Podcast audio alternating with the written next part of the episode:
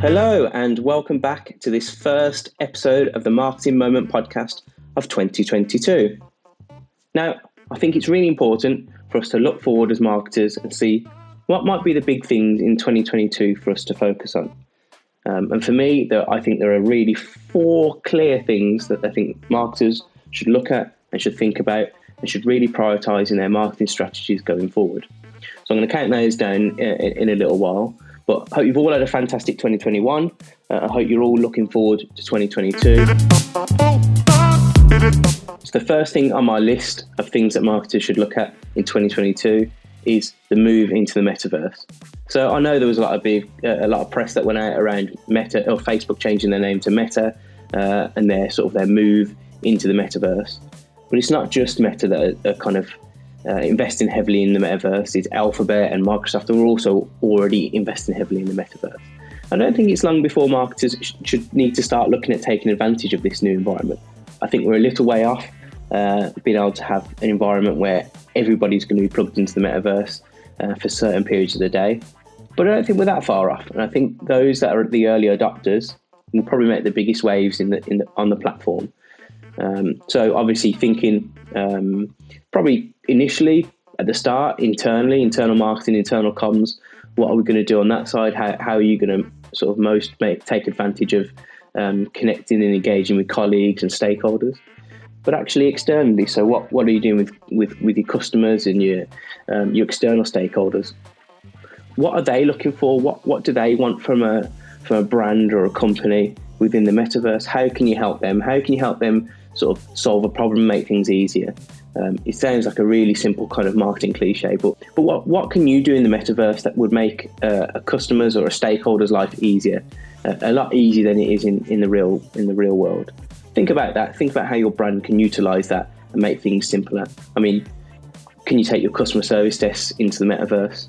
Can can a, a customer speak to a, a customer service advisor face to face? Much easier than they can do nowadays via the metaverse. Can they have a you know a character that they're they're engaging with, um, and that's obviously you know in the in the, the real world, someone is there on the phone talking to them, engaging with them.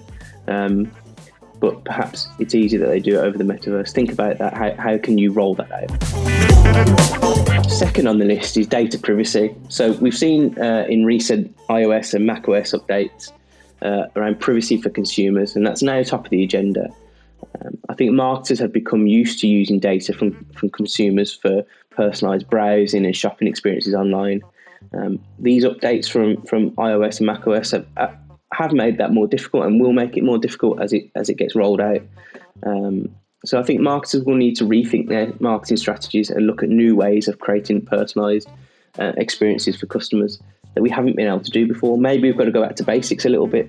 Uh, maybe we ask customers how they want to uh, engage with our brand and, and, what we can do for them um, instead of kind of embedding a pixel or a cookie and that would that would do that for them.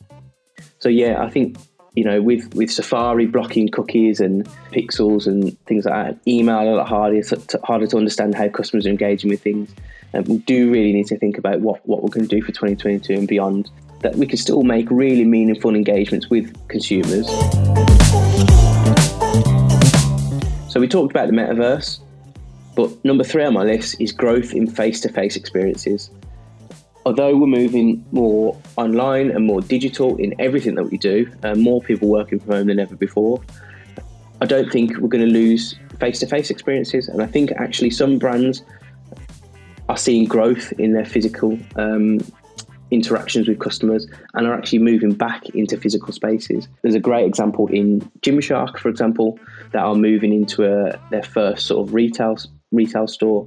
Um, I don't think it's going to be a retail store, as it were. I think it'll be, uh, and they've actually talked about this, more of a community space. And they're going to start to be able to offer much more for customers than they have previously online. So, you know, what was essentially a e-commerce business, always an e-commerce business, is actually making big moves back into physical spaces. And Gymshark, for example, are another company that has sort of doubled down on their uh, their, their office spaces for their colleagues as well. So they, they see the importance of face-to-face experiences, and I would assume much of their much of their business can be done um, in the digital space. But actually, there there is a beneficial point to meeting face to face and to seeing colleagues and customers. Now, number four is probably a bit of a buzzword. You've probably heard this quite a bit. You're probably not sure entirely what it is, but NFTs, NFTs or non fungible tokens, are going to be massive in 2022 and beyond. I think it's been ramping up throughout 2021, and it's, I mean, it's it, it's gone absolutely massive. So, for people that aren't quite sure what NFTs are, these are obviously digital kind of objects that can be owned and traded on the blockchain. So, obviously, at the moment, the most popular type of NFT is digital artwork. For example, you've got like Gucci Ghost. That I think that sold for over sixteen thousand dollars, for example. So there's there's some big money in in NFTs.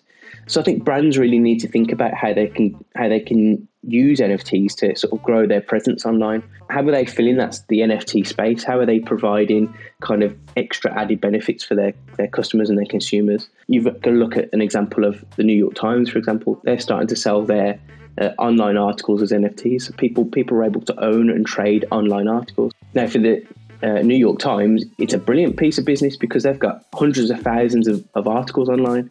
Now, imagine if you are uh, if you've been featured in a in a New York Times article, yeah, you might have had it printed on your wall. Uh, you might have someone's you've gone out and bought a copy of it and then printed it on your wall. But what about owning that digital article? That that for you is yours forever. You've not just got one piece of paper, one one newspaper that got printed. You've got the the actual online article that was that was written about you potentially. I don't know, you know, or something you're really interested in. So those are my four big things to look out for in 2022 as a marketer. Um, I think there are probably loads more. There's probably loads of other things for us to consider, but I think these potentially are, are the four for us to really take advantage of: the metaverse, data privacy, face-to-face experiences, and NFTs. You know, w- what are you doing as a brand? Have have you built those things into your strategy? If you have been, thank you for listening. This has been my marketing moment.